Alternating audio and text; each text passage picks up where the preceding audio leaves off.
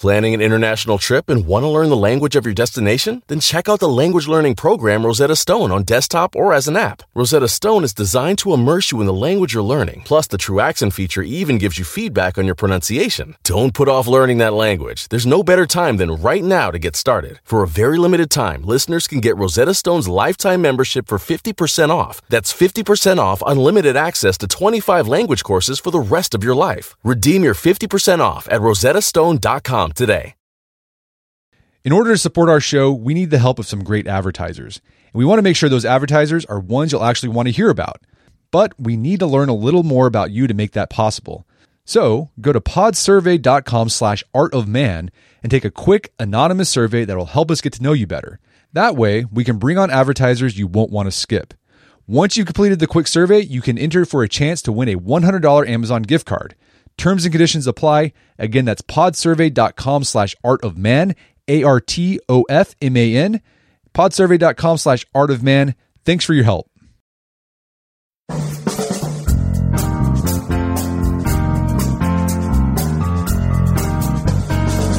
Brett McKay here, and welcome to another edition of the Art of Manliness podcast. Self help gurus, life coaches, and business consultants love to tell us that we must strive for constant self improvement to realize our full potential and become truly happy. But it doesn't seem to work. For many of us, life still seems hollow and meaningless despite our best efforts. So focused are we on personal development and material possessions that we've overlooked the things that make life truly fulfilling and worthwhile. But what are those things? My guest today explores the answer to that question in his book, Standpoints 10 Old Ideas in a New World. His name is Svend Brinkmann. and He's a Danish philosopher and psychologist. We begin our conversation discussing why modern life can feel like liquid and how the typical approach to personal development and self help doesn't rescue us from drowning in it. Svend then contrasts the common approach to treating choices and people like instruments and means to an end with the idea of doing what's good simply because it's good. Svend argues that we can do that by standing firm on certain philosophical principles, and we spend the rest of our conversation discussing a few of what those are, including the importance of endowing others with dignity, making and keeping promises, and embracing responsibility. Plenty of food for thought in this show. After it's over, check out our show notes at aom.is slash standpoints. Svend joins me now via clearcast.io.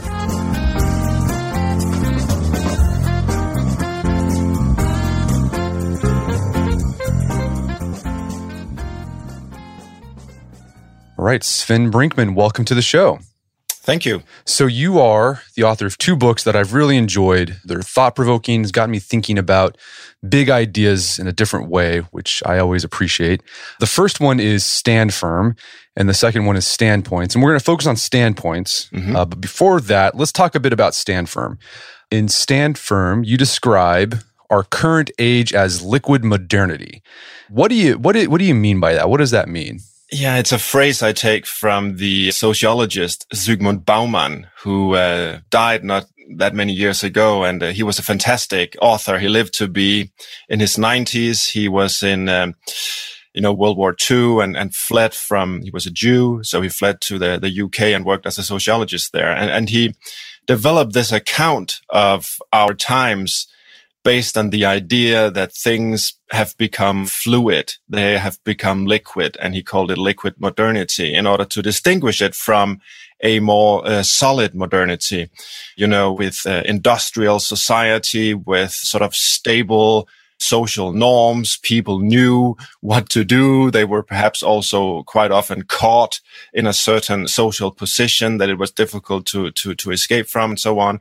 But then in the latter half of the 20th century, after the war, and especially after the countercultures of the 60s and 70s, the youth revolt, we developed, or they developed a consumer society, a liquid modernity when, you know, even Marx uh, Karl Marx uh, predicted this in the 19th century when he said that with the advancement of capitalism, all that is solid melts into air. That's the famous phrase. All that is solid, solid melts into air. And, uh, and Bauman saw this, that it, everything had melted into air. Nothing was stable. Nothing was permanent. Everything was suddenly up to the, the individual and the individual had to engage in in constant self optimization, self improvement, self development, work in learning organizations, be ready for lifelong learning, and so on and so forth. All of which I should add are processes that that that have a positive side, But when these things are constantly demanded of the individual, it's not really that positive. It's actually very difficult to live up to. And it creates stress and anxiety and depression in individuals. And it makes it very difficult to navigate as an ethical being, to navigate morally when, when everything solid is suddenly melted into air.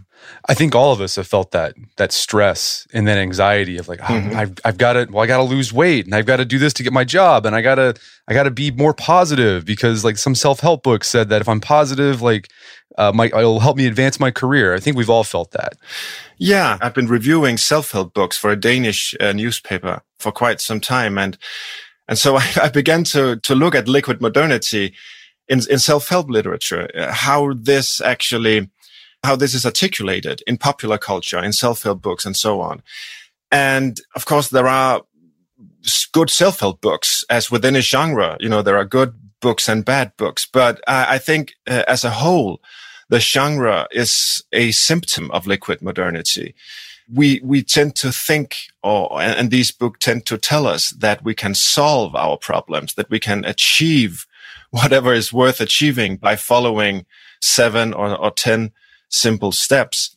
And, and so actually stand firm. My own book was written as a parody of a self-help book. I see the book myself as a cultural critique, but I articulate this critique through the genre of the self-help book. And what I find particularly problematic about this supposed solution that we find in self-help books and so on to, to, to the problems of liquid modernity is that we can actually never succeed. There's this trap built into the whole system that no matter how well we do, how much we perform, how much we engage, engage in self-optimization, it's always temporary. Next week or next month or next year, we have to do something else. We have to be a little bit better. We have to run a little bit faster. We have to lose weight again or become happier, fitter, more productive. Now I'm quoting a song by Radiohead, I believe.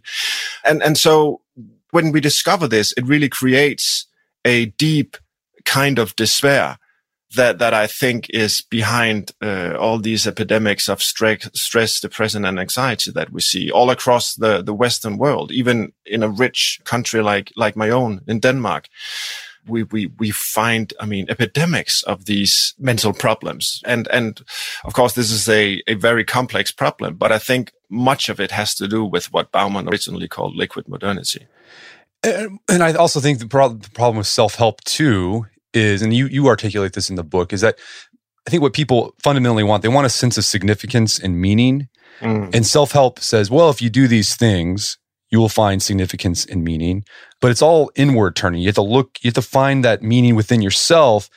But as you you make the case, like that's impossible to do. Like it, it you might find something, but it's not gonna it's gonna be fleeting, and then you'll have to like look for it again inside yourself. Yeah uh, I think we're all, or at least uh, many of us, are looking for something more stable under these conditions of liquid modernity. But I think it's misguided to look for the stable ground of our lives within ourselves, because we are we're constantly exposed to you know all sorts of trends and fads and commercials and whatever. And, you know, these things constantly change and we want new things and we are never really satisfied with what we have.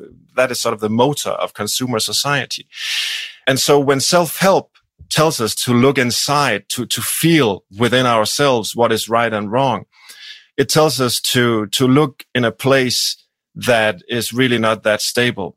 And so I think this just adds to the tragedy. And I think we need to understand what, that we should look in a way away from ourselves. We should look at the society we're in, the culture we're in, the, the traditions that we are part of, the relationships that we engage in, the, the people that we have obligations toward and so on and so forth. All these things that are, in a sense, outside of ourselves. I think that is where we can find more stable values and demands that, that actually uh, can serve as coordinates in our lives as an antidote, if you will, to to the constant liquidity liquidity of, of, of, our, of our times well speaking of that idea that mantra that you hear nowadays look within you know find your values inside yourself I think you quoted a psychologist or philosopher where he said, "Well, what if you introspect and you find nothing's there?" Yeah, and, and, you didn't you didn't yeah. find anything there to to base your life on. Yeah, there is a very intelligent US psychologist called Philip Cushman. And he has a, a, famous article from the early 90s, actually, when these problems really began to emerge. And, and his piece is called Why the Self is Empty. and it's sort of a critique of this tendency in the Western world to look for value, meaning, and purpose within ourselves. And he says, when we constantly look within ourselves, we eventually discover that the self is empty. There is not that much in there. And if there is, well, then it's constantly changing. And then we become desperate and we begin to fill up this emptiness. You know, constantly going to see the therapist, constantly going to see the life coach, constantly buying new stuff that should fill this emptiness. And in a way, the, the only solution is to understand that, well, maybe we shouldn't look inside ourselves all the time. I mean, I mean, of course, it's it's not something we, that should be forbidden. It's something we, we can do from time to time. But I think as, as, as something that should, you know, lay the ground for our existence, I think it's inadequate.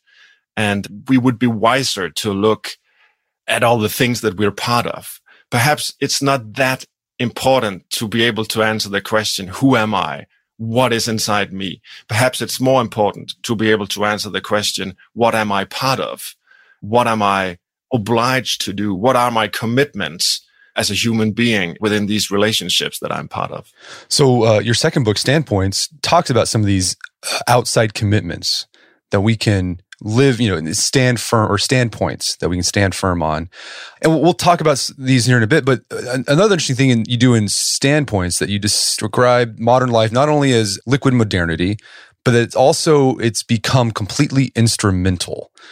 What do you what do you mean by what do you mean by that?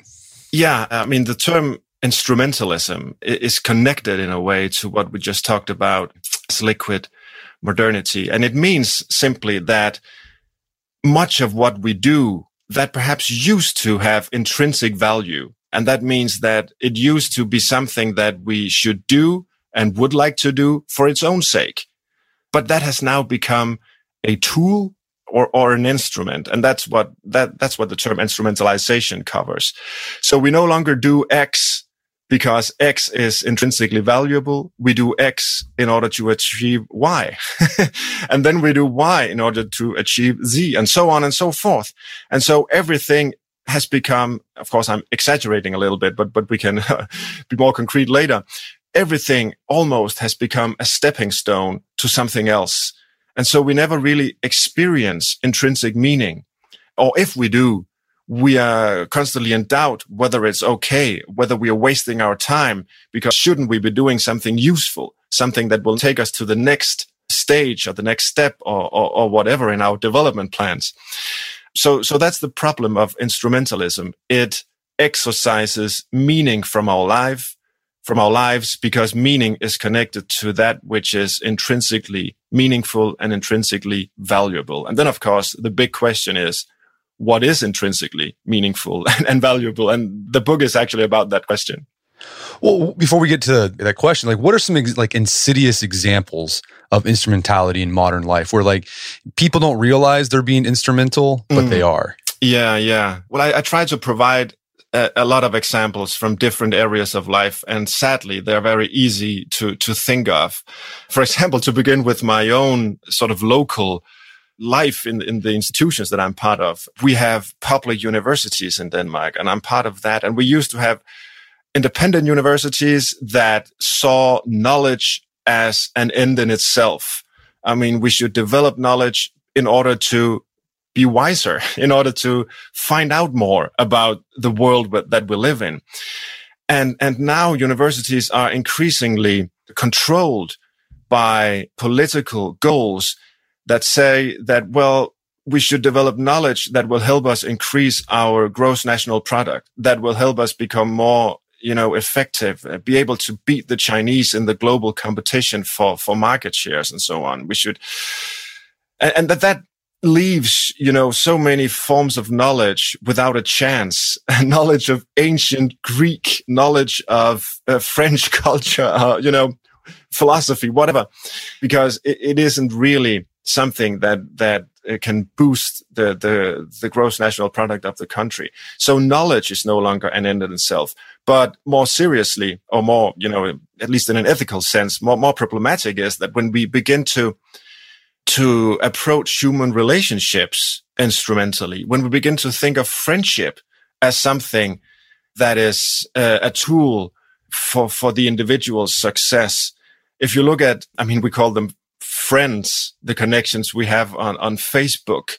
Instead of a circle of friends, we now have LinkedIn connections and so on. And what are these relations? Well, they are basically sort of empty relations that I can mobilize, for example, on LinkedIn, if I want to advance in my career. And that is not proper friendship. I mean, friendship, if you have a friend, you will be there for the other, regardless of what you sort of can take away from that. I mean, um, or, or, get out of it. A friend is not an instrumental person in your life. A, a friend is some someone you will help regardless of, you know, any ulterior gains you, you may get from that. Love relationships, I mean, romantic relationships have also increasingly become instrumentalized. We, we, we navigate in our love life, uh, according to the question. So who is right for me? Who will realize me and myself to the greatest possible extent? How can I really commit to another person if I always have this question in my, in the back of my mind, could there be someone else who is better, who's a better tool, basically, in the project of making me happy? And, and I mean, these are just some examples of instrumentalism, uh, which is, I think, so prevalent in our culture that it, it's in, in a way actually quite difficult to talk about because it's so basic now. It's more or less our basic outlook on life and other people. No, when I read that idea about instrumental, I started thinking about other ways I've seen it prop up, particularly in the self help genre, because like I'm guilty of this as myself. Like when I've written articles on our website, like you need to do this thing because of this. Like one was like gratitude, right? It's not longer yeah. you should be grateful just to be grateful. It's the right thing to do. It's well, well, no, it makes you feel better, increases your health, it reduces stress. The other one was like play right? You yeah. know, like kids should play because it helps them increase their math scores. Well, we used exactly, to be like kids yeah. should just play because you should play. It's fun. You just do it yeah. because it's fun. It's a fundamental human value to play. And now uh, in schools, you know, they have play curricula that uh, exactly as you say, as opposed to to boost the pupils' math scores, you know, linguistic competencies or, or whatever. And, you know, even these very particular human phenomena that we don't see in other living creatures, at least that we're aware of. For example, forgiveness. There's a chapter about forgiveness in the book, and I, th- I find this a most fascinating topic. But when you look at how forgiveness is treated in the self-help literature and even by, you know, serious psychologists, it's almost always instrumentalized. And I mean by that, that people are encouraged to forgive others because it will make them feel better. It will, you know, set them free and they can live their lives in a different and more productive way and so on and so forth. And of course, there's nothing wrong with that. that that's very good, but it's not really forgiveness then.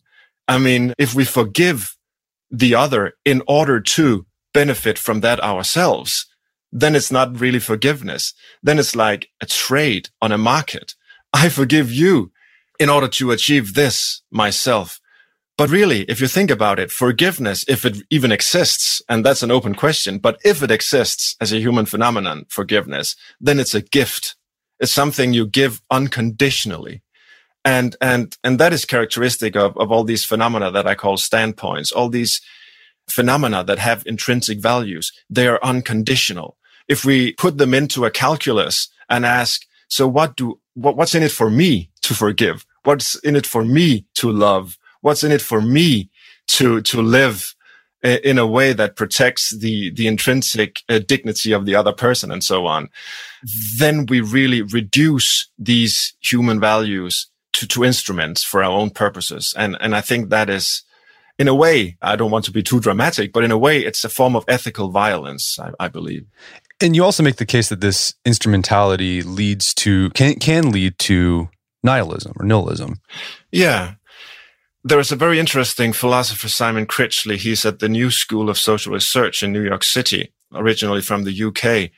But he, he writes about these things. And, and I, I found in his work this distinction between two kinds of nihilism. One is well, well, nihilism is the theory, if you will, or the belief that nothing ultimately has value. If there is value in the world, it's something we subjectively project onto the world. The world itself is just, you know, matter in motion or, you know, like, you know, Woody Allen would talk about, you know, existential philosophers would talk about the world is absurd. There's no value in the world. It's all meaningless. Right. But so we, we cannot live like that. And, and then the, uh, the, the, philosophical tradition of, of nihilism and existentialism will say that we have to create value. And we do that subjectively, exactly by looking into ourselves and, and then projecting this value onto the world. And, th- and then Simon Critchley makes this distinction between two kinds of nihilism. One is active, and it says that, well, values have been destroyed by, I don't know, modern society, capitalism, yeah, modernity, whatever. And then we have to, you know, actively create value together. In the most extreme case, this is done through revolutions, you know, like in, communism or terrorism, as in, you know, Islamic terror and so on, where they try to create a certain order in the world that has meaning. Of course, for most of us, fortunately, uh, this is not an option. We are neither um, uh, Islamic terrorists or communists or anything like that. So for us, the option is what Critchley calls uh, passive nihilism. And that is about creating meaning exactly through what you talked about before, this inward looking movement. I create meaning by finding out what is important for me, what feels right for me. And if it feels right for me, then it is right. And then I am allowed and I should be encouraged to project that onto the world as such. And I find out about what is right for me through mindfulness or life coaching or meditation or psychotherapy or any other kinds of, you know, techniques of self discovery, self improvement and, and happiness that we have available in the modern world. And the point is that this, at first glance, it looks like something liberating. It's look, it looks as if it's emancipatory because it, it gives the individual so much power to create meaning and purpose. But Critchley would say, and I would agree with him, and a host of philosophers and also psychologists are now sort of discovering that it's not really emancipatory. It's not liberating. It's actually the opposite because it makes us solely responsible for everything in our lives, which is unbearable. It's a form of despair, as my compatriot Søren Kierkegaard would say. And we become little gods in our own lives. And that is not really a good way of living for human beings. So again, we are back to the necessary search for alternatives.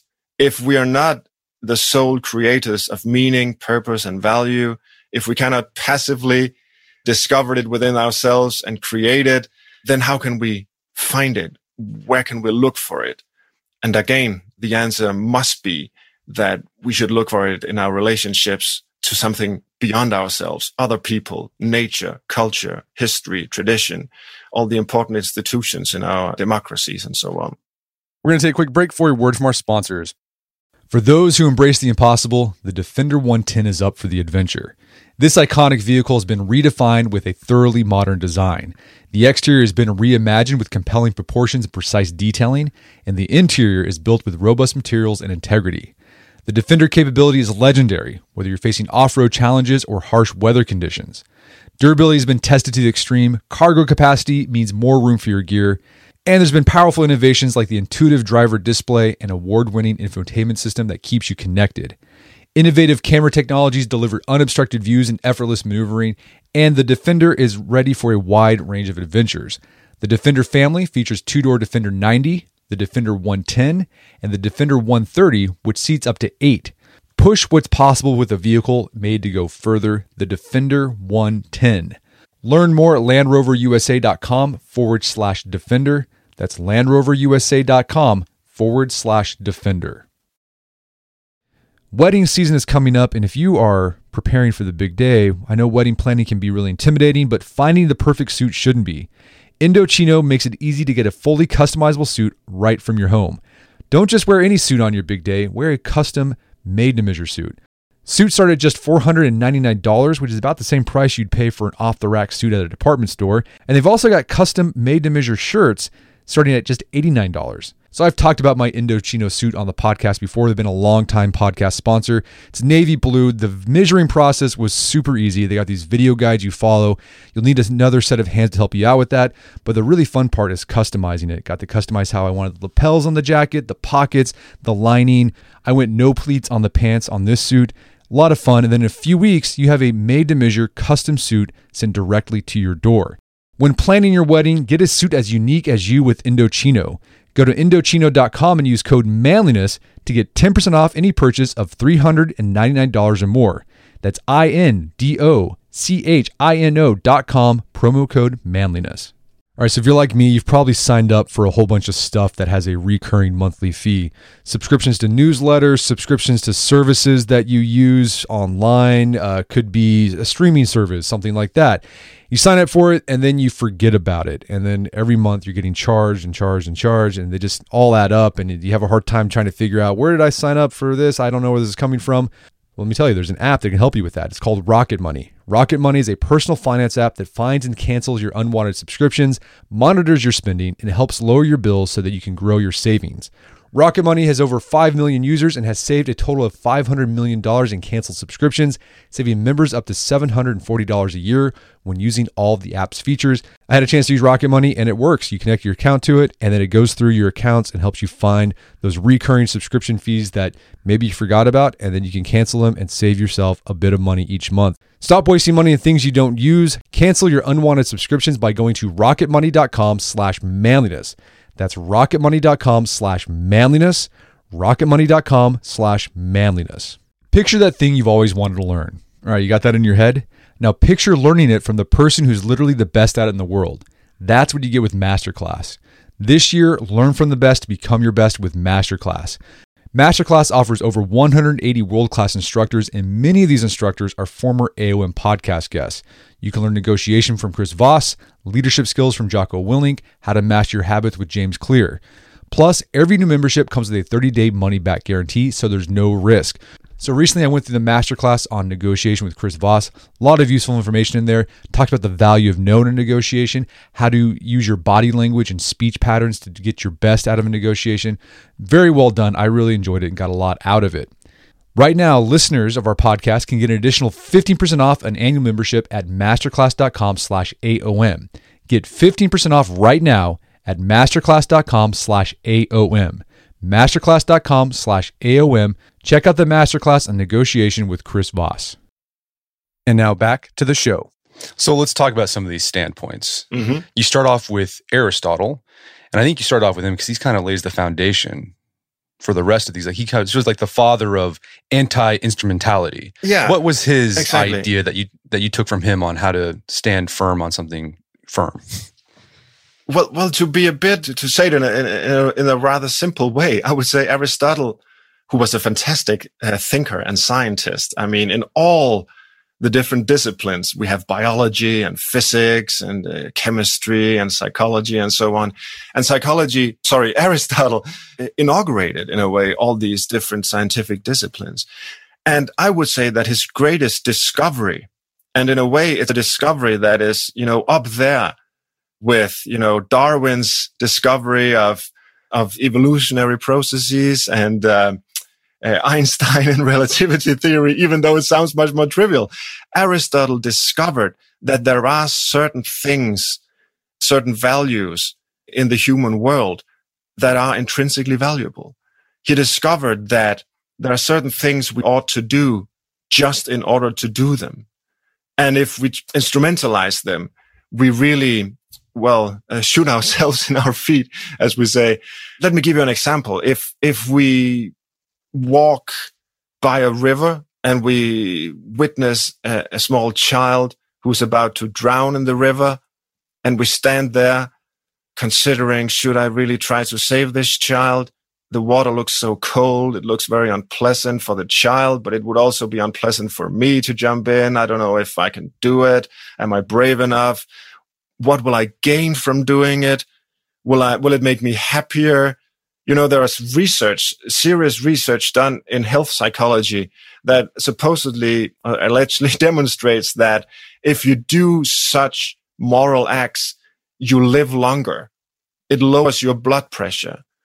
And so if all these things become the reason why we should try and save the drowning child, then we instrumentalize the action. And Aristotle, sorry about the long digression. Now I'm getting back to your question. Aristotle discovered that there is only one legitimate answer to the question, why should I try to save the drowning child? And the answer is, well, if you don't do it, then the child will drown. That's the answer. And by that, he meant that the action in a way legitimizes itself, you know, and, and if we find a reason for doing it somewhere else outside the action, then we instrumentalize it. And we shouldn't do that. So that's the beginning with Aristotle. He would say, in all human activities, there are so many things we do in order to achieve something else. We don't go to the doctor because it's fun to go to the doctor. We go to the doctor because we want to be healthy. But health is a basic human value. We cannot really uh, ask, but, but why be healthy? No, because health is, health is just inter- intrinsically good. And, and, and, and so his project became to develop an account of all the phenomena that exist in a human life that uh, are intrinsically valuable. And uh, he was very successful in doing that. He uh, identified a whole lot. We have already talked about some of them. Friendship, for example. I, I would add, you know, democracy or trust or, of course, uh, for Aristotle, also ethical action and so on and so forth. But that in, project has sadly been, uh, well, forgotten is too strong because, of course, we have had philosophers working in, in this line of thought all the time. But I, I think in liquid modernity, with the rise of instrumentalism, it has really become difficult to pose this fundamental question. What is just valuable in itself? We tend to think that nothing is valuable in itself. It's just valuable because I choose that is valuable. But that's nihilism and that's not going to help us. Yeah, Aristotle, I mean, has had a huge influence not only on the world of philosophy, but also theology. I mean, he had a big influence on Aquinas, where Aquinas basically took Aristotle's idea of the good, like you do something because it's good in of itself, and you know said like, well, you do something because God says to do it, right? Because God is good and you're going to follow him. And so you see that play out as well in the world of religion too.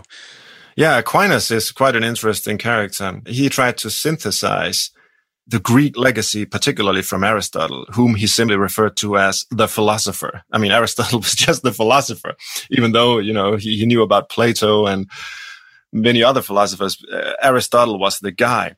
But to uh, synthesize Aristotle and Christianity was the great project for Aquinas. And I mean, if you look at I know that I'm a psychologist, but I also have a background in philosophy and I, I follow philosophy, academic philosophy. And if you look at all the philosophers working around the world, I mean, so few of them are now interested in, in the questions that we now talk about, in the questions that Aristotle and Aquinas were interested in. Most of them work on, you know, little technicalities in modal logic or, you know, something about bioethics, whatnot. And all these things are important too. But my point is that most of us become interested in these questions in philosophy because we want to know how to live our lives.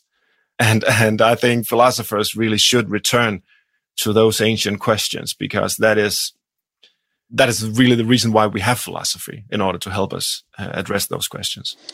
So, uh, Aristotle, you do good because it's good. Yeah. The second philosopher and an idea you took from him was Kant. And this is the idea of dignity. So, what is what is dignity and what does the instrumental view replace dignity with in the modern world? Yeah, for me, it's important that Immanuel Kant, the great philosopher of the Enlightenment, follows the chapter on Aristotle. Aristotle and other Greek philosophers were very clear that because humans have a unique kind of rationality, we're able to, to fathom that certain things are intrinsically valuable. We should do the good in order to do the good and not in order to, do, to achieve anything else we may achieve something else, but that's not the reason why we should do it. But the Greeks did not know that human beings are intrinsically valuable. And the term we traditionally use to address that is dignity, human dignity.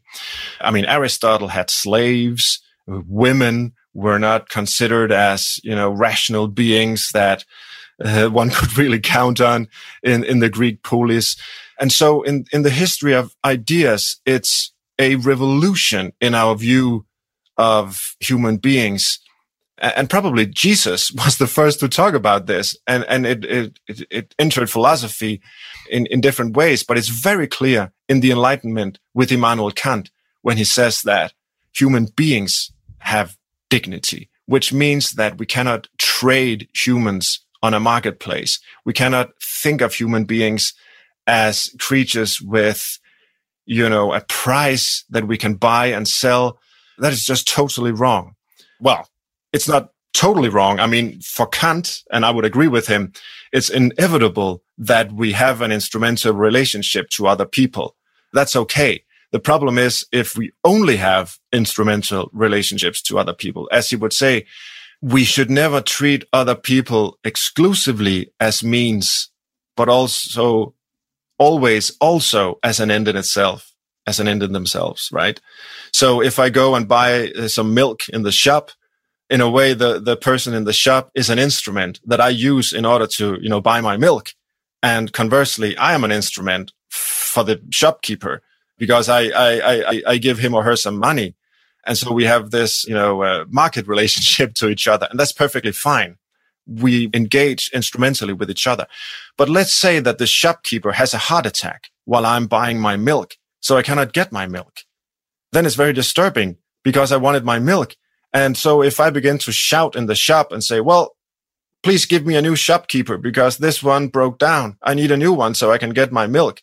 Then I'm guilty of, well, insanity probably, but, but, and then the problem is also according to Bauman, with whom I began to talk about liquid modernity, that we have these instrumental relationships to other people in our times, which make, you know, the other just a tool for my desires and preferences.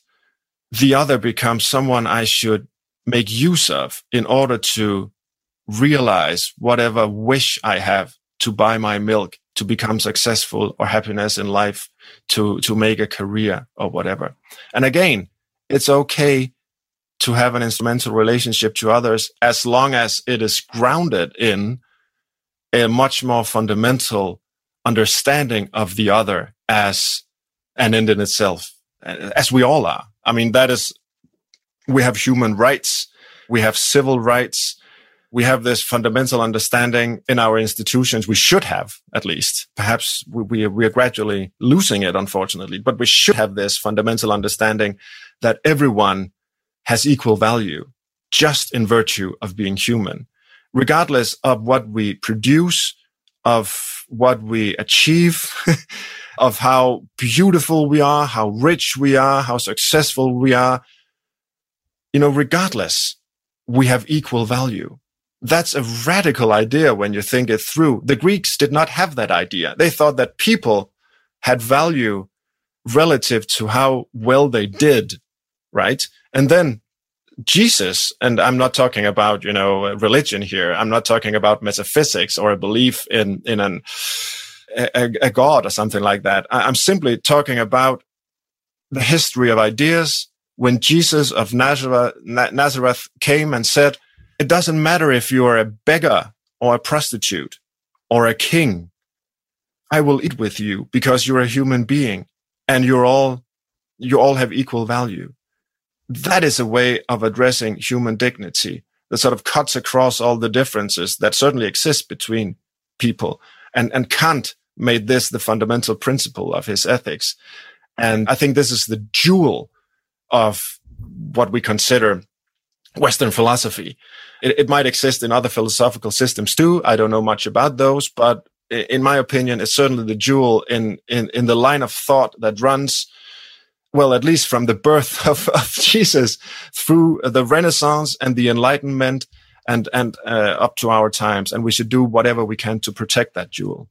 Something that you touch on the book, and I've noticed too after I read about this, read, read this chapter, was not only do we sometimes, not sometimes, but often treat others merely as a means um, and instrumentalize others, but we, we also do it to ourselves, right? We don't have it like there's like not a sense of self dignity, right? And you see this where people, yeah. I don't know, do things on social media to get attention, right? That's undignified. Yeah. And you're like, you look at it and you're like, oh man, why are you doing that, man? Like that's, don't do that. And like, and, but they're doing it because like it'll bring them value, it'll get them attention, which would hopefully lead to money and yeah. fame, whatever it is they think they want. Yeah, exactly. You you you talk about the fact that it will bring them attention, and I think that is very precise because attention has become how we really think of value today. If you can get attention, almost you know, regardless of why you get attention, then you have done something valuable, which when you think of it is a rather insane idea because you can get attention by, you know, doing all sorts of silly things or evil things by killing others or, or whatever. So we have this attention economy that is really, um, I would say dangerous and, and, part of this whole system. And I think you're absolutely right. I, I haven't thought so much about that aspect and I haven't written about it, but this principle of dignity should certainly also be applied to ourselves. I, I have actually been interested in the emotion of shame because uh, shame is not a very popular emotion. It's certainly painful. It's one of the key emotions that function to regulate uh, social life. And, and we, we talk, I talked about religion before. It, it figures already in Genesis, you know, when Adam and Eve begin to feel shame the moment they achieve self-consciousness because they have eaten from the tree of knowledge, from the forbidden fruit. So it's intimately connected to self-understanding uh, shame. And the danger we have now is well, one of the dangers. There are many, but one related to, to, to, to this point is the danger of shamelessness. If we are not capable of feeling shame, but we will do anything to attract attention, then we no longer have dignity. And ultimately, we can no longer be moral beings because the, the capacity to feel shame when you do something, something shameful is fundamental to, to morality. And it's not, it's not a coincidence that, you know, an incapacity to feel guilt and shame is a key criterion for antisocial personality disorder or sociopathy or, or, psychopathy. If psychopaths exist, I'm not an expert in that field, but if they exist, the key defect is, is probably this lack of, of, of shame. And so again, to return to, to the self-help world and, and the idea of self-development, much of what goes on there is about learning to to avoid shame, to, you know, not feel shame. and I think this is very wrong because, well, of course, the, the, the, point is not that we should go around and, and, and feel ashamed all the time. Certainly not. But we should have the capacity to feel shame and guilt and all the other moral emotions without which we, uh, we, we, we couldn't be moral creatures. All right, so dignity is a standing standpoint. Mm-hmm. The next one you talk about that stuck out to me was uh, an idea you took from Nietzsche, which is interesting because Nietzsche, you know, I think uh, incorrectly is believed to be sort of the father of nihilism and et cetera, but he wasn't. He actually had some really interesting ideas about what to do in this liquid modern world of ours. And one standpoint you took from him was the idea of promises. What what can we learn about promises from Nietzsche? Yeah, I, I should say that I don't pretend to provide a complete interpretation of well, neither Aristotle or Kant and, and certainly not Nietzsche. I, I admire much in Nietzsche. There's also much in his works that I disagree with. I think he's often misunderstood. As you said, people uh, read him as a nihilist. In, in, in reality, he saw the problem of nihilism in Western culture. He saw actually many of the problems because he was a genius more than a hundred years ago. Uh, many of the problems that we now talk about. But I think he did not really come up with, with good solutions, if you will. But, but there is this passage in one of his books when he talks about the human being uh, as a creature with the right to make promises. And, and so I, I am interested in the role of promises in human life and in the conditions that must exist in order for such a wonderful thing as a promise to make sense in the first place. Other animals don't make promises. It's a unique human, uniquely human phenomenon. And, uh, what is the precondition for promising something? Well, a promise only makes sense if you have what another philosopher, a Frenchman called Paul Ricoeur, called self-constancy, right? Because if you're not the same person tomorrow when you are going to, you know, fulfill the promise as you were yesterday when you made the promise, then the practice of making promises is meaningless. But it isn't meaningless. It's a fundamental phenomenon in human life. It, it, it's the basis of marriage, of contracts between people, you know, buying and selling stuff. We, we, we make promises to each other. I made the promise to you uh, some time ago to be available today. And let's say that I had a different uh, idea. I didn't really feel like talking to anyone today. I would rather, I don't know, go into the woods and look at the birds. Then you would rightly approach me and say, but hey, you promised to be available. You promised to talk with me. And it would be absurd if I replied to that. No, that wasn't me. That was Svend Brinkmann two months ago. And now I'm a new and better version of myself. I'm no longer obliged to do what the old Svend Brinkmann promised, promised.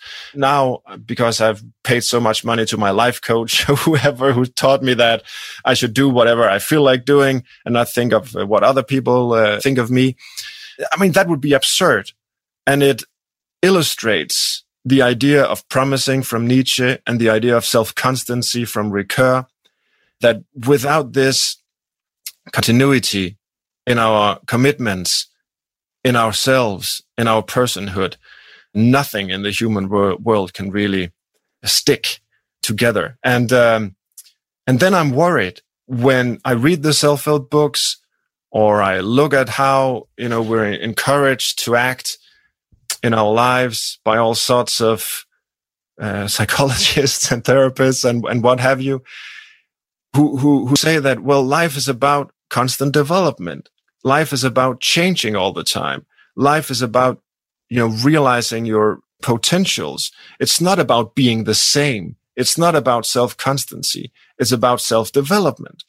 And in reality, of course, life is about both aspects, self-constancy and self-development.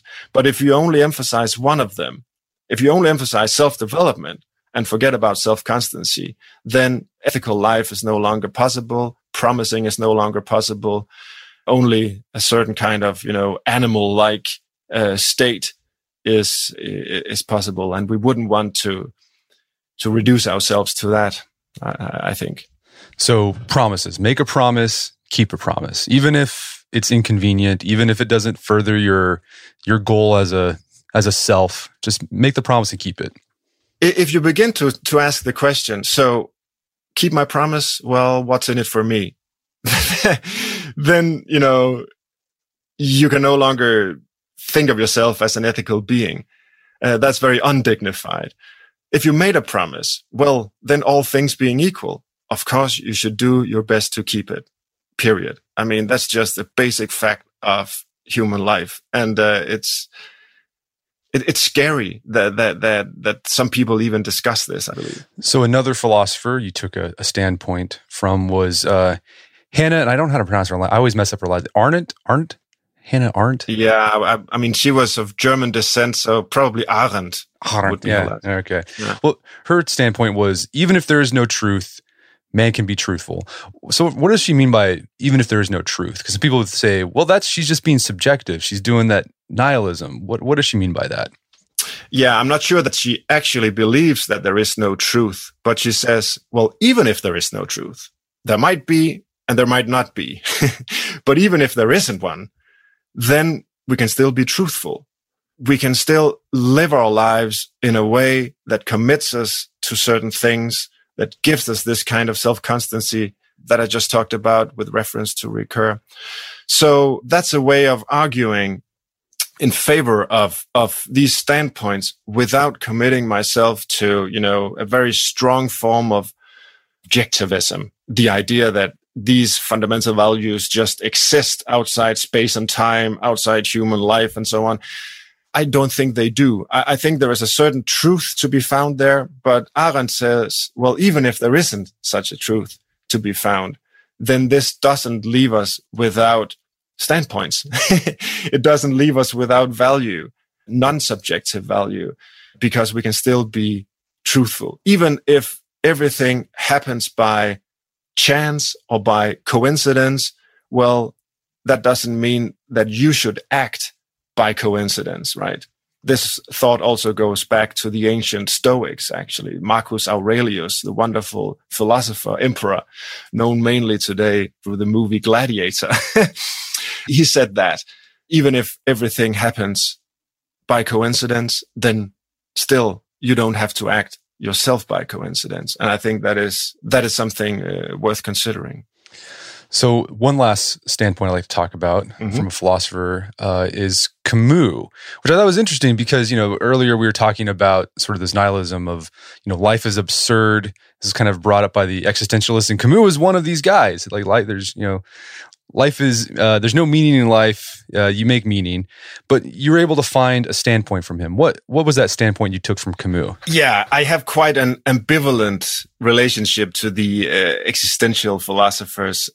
I think they're you know sparks of uh, genius obviously in uh, sartre's works and in the works of, uh, of camus but but especially with Sartre, I think it slides too easily into subjectivism and nihilism. I mean, the idea that we just create value subjectively, it's not there before we live or before we decide that something is valuable.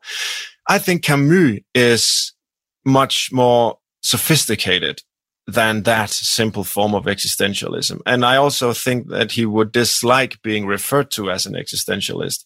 Of course, we can talk about him as an existential thinker.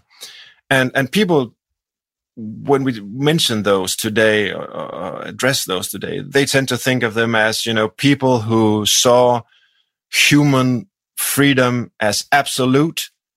Human life is about being free without constraints. And then Camus says in one of his articles that freedom is not constituted primarily of privileges, but of responsibilities. And if you have responsibilities in order to be free, then you don't create yourself and your own life and all the values that are important out of nothing. No, you discover in a way that something is already valuable and you already have responsibilities because you already have relationships to other people. And Camus would say that this is not a threat to freedom. On the other hand, it's a precondition for freedom. And I think initially it's a difficult thought to grasp, but I think it's very deep and I think it's very true. If I can return to, to Immanuel Kant, we we talked about him in the context of human dignity. He, he has such a wonderful image of what I mean and what Camus meant in one of his books. He uh, the it's a metaphor of the dove, you know, the bird that flies through space and it feels the pressure of the wind on its wings and Kant imagines that the dove thinks to itself, well, it's okay to to fly. uh, I, I kind of like it, but it would be better if I could fly in a vacuum because then there wouldn't be this annoying air that, that, that blocks my free, you know, movement through space. And then Kant says, well, little dove, you forget one thing, namely that if you were in a vacuum, you couldn't fly. You would fall to the ground because it's the air th- that at, at, at, at one at the same time, in a way is, is blocking your free flight, but it's also making it possible, right? So in a vacuum, there is no air. So you just fall to the ground. But, but it's these factors outside yourself that actually resist your free movements through space or through life, if you will, that also enables you to be free and enables you to move around. So if you didn't have responsibilities, if you didn't have commitments, if you were just an atom that looked inside yourself for whatever, you know, motive for what should I do? I don't know. Let, let me feel about it in, inside myself instead of let me think about it. Then you wouldn't be free. You would, you would, you would always act coincidentally. Everything could be different. I mean, and, and that's not freedom. That's just uh, chance. And, and, and, and freedom is not the, the same as acting out of, of chance.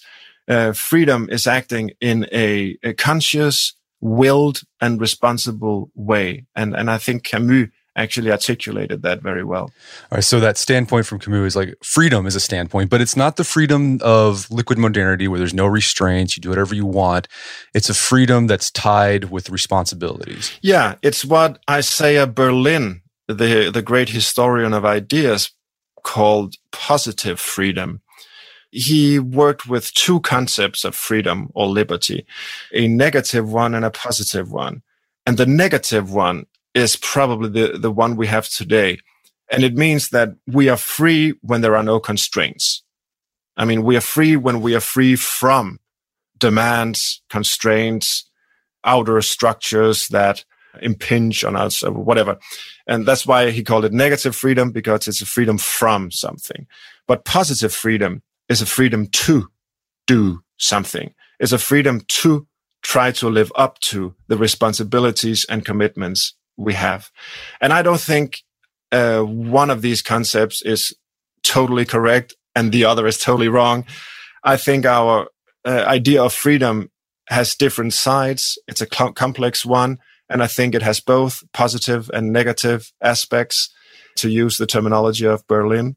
But I think we have forgotten about this idea of positive freedom that we have, we, we are not born free, if you will. Even though a baby has certain uh, uh, preferences, it has certain needs, it has certain desires. And even if all those needs and desires are fulfilled all the time, then we don't think of it as free. That, that's strange because it cannot act. It cannot be responsible. We don't put the baby to jail if it, you know, breaks the law. At least we shouldn't. Uh, and, and why don't we do that? Well, because the baby has not yet become a an autonomous person that is able to uh, you know be responsible for what uh, he or she does. The baby has no commitments or no responsibilities yet. So we become free when we gain responsibilities in our lives. And that's not and again again uh, the important point is to understand that all these outer demands, constraints, and responsibilities, they're not a hindrance to human freedom. No, they are precondition for human freedom. And I think that is what we need to, to acknowledge. Well, Svend, there's so much more we could talk about. We could have talked about your fellow Dane, Kierkegaard, and his idea. But where can people go to learn more about the book and your work? Well, I I have written a, a whole lot of of books. Uh, some of them in English. Some have been translated into English. There's actually a trilogy now. We, we talked about the first two in the series, Stand Firm and Stand Points, but there is a third book called The Joy of Missing Out, which is more about how to um, create communities, institutions, um, well, even societies actually, in which these standpoints uh, become visible, in which we can institutionalize them and, and live accordance uh, in in accordance with them. So it's not just an individual project. I, I think that's important. Uh, so those three books. Um, apart from that, I I tweet Svend Brinkmann. uh, but mostly in Danish. Uh, I also have a podcast, a radio program, but also in Danish. So I'm afraid that uh, people have to learn Danish if they want to, to, to listen to my voice. But if they do that, they can actually also read Kierkegaard in the original language. so they can follow in the footsteps of uh, Jean-Paul Sartre, the great existentialist, who learned Danish in order to read Kierkegaard in Danish. So it, that's a good goal. I've actually had goals to like learn languages that philosophy, like I want to learn German so I can read Nietzsche in German, uh, learn Greek so I can read Aristotle in Greek. All right. So maybe, okay. Get, we'll, we'll tell people take a year, learn Danish, and then uh, listen to your podcast. Yeah, thank you. Please do that. all right. Well, well, Svend Brinkmann, thanks so much for your time. This has been an absolute pleasure. Thanks for all your good questions. It's been a, a pleasure and a privilege to, to appear here. Thank you.